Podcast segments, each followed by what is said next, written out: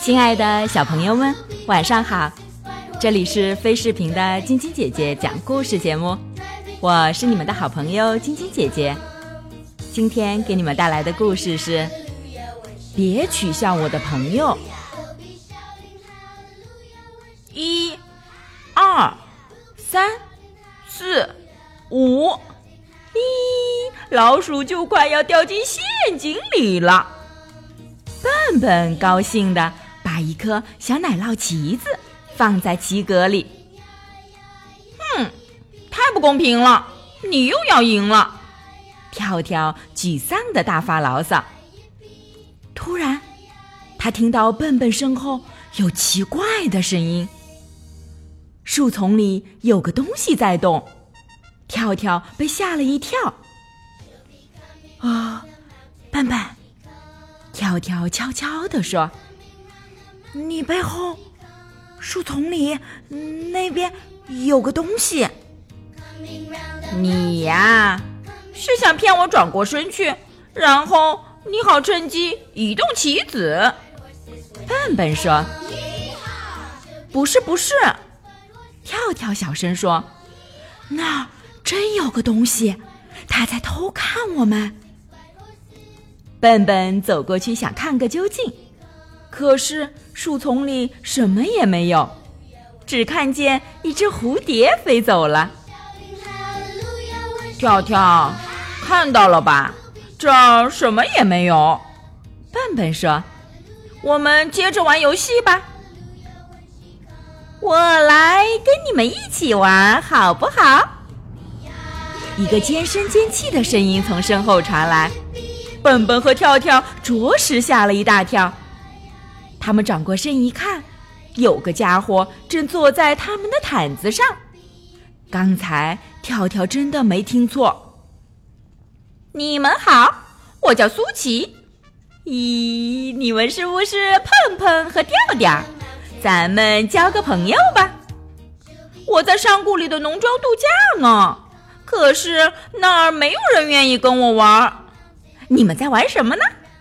哦，是老鼠和奶酪的游戏，这个我也会玩。还没等笨笨和跳跳说什么，苏琪就已经把棋盘上的棋子全抖了下来，连问都没有问一声。耳朵最长的先开始，他拉拉自己的耳朵，伸手去拿骰子。首先。我们的名字叫笨笨和跳跳。跳跳说：“其次，我的好朋友笨笨的耳朵比你的长多了。”苏琪猛地盯住笨笨的耳朵看。嗯，我们家就说我的耳朵最长。不过你的耳朵真的是很长很棒哟。笨笨听了，心里很得意。既然你这么说，苏琪凑近笨笨的耳朵，叽里咕噜地说：“你那位朋友啊，恐怕是当初放耳朵的时候忘了喊。这里我也想要一对耳朵。”笨笨听了也哈哈大笑起来。哼，别以为你说悄悄的话我就听不见。跳跳生气地说。你刚才说什么？我全都听到了。苏琪听了，笑得更起劲了。不过呢，这样倒也有个好处，就是从来不用洗耳朵。哼！既然你们在一起这么高兴，那你们就自己玩好了。跳跳说完，就生气的回屋去了。哎呦，这家伙生气了。像个酸黄瓜，苏琪咯咯的笑着。酸黄瓜哟，酸黄瓜。跳跳既生气又伤心，他倒不是很生气，那小猪取笑他。让他特别难过的是，好朋友笨笨居然也取笑他。来，我们玩捉迷藏吧，苏琪说：“我先藏，你来找。”嗯，我们去问问跳跳要不要一起玩好吗？笨笨说：“让他生气去吧。”苏琪说着。就把笨笨拉到了栗子树下。好，你在这站着，要数到二十。苏琪说完就跑开了。笨笨数着：一、二、三、四、五。不一会儿，他大喊一声：“二十！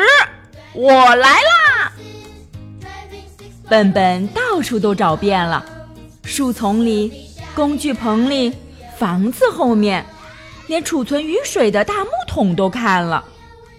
可是苏琪就像从地球上消失了一样。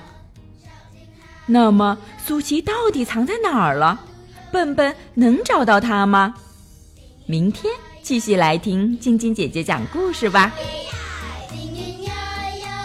喜欢晶晶姐姐讲故事节目的朋友们，可以关注微信公众号“飞视频”，收看我们每天为小朋友们精心准备的视频节目。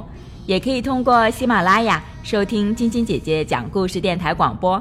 宝贝们的家长可以将小朋友的生日、姓名和所在城市等信息，通过飞视频微信公众号发送给我们，我们会在宝贝生日当天送上我们的生日祝福哦。好了，小朋友们。祝你们做个好梦，晚安，小点点、小羞羞也祝你们做个好梦，晚安。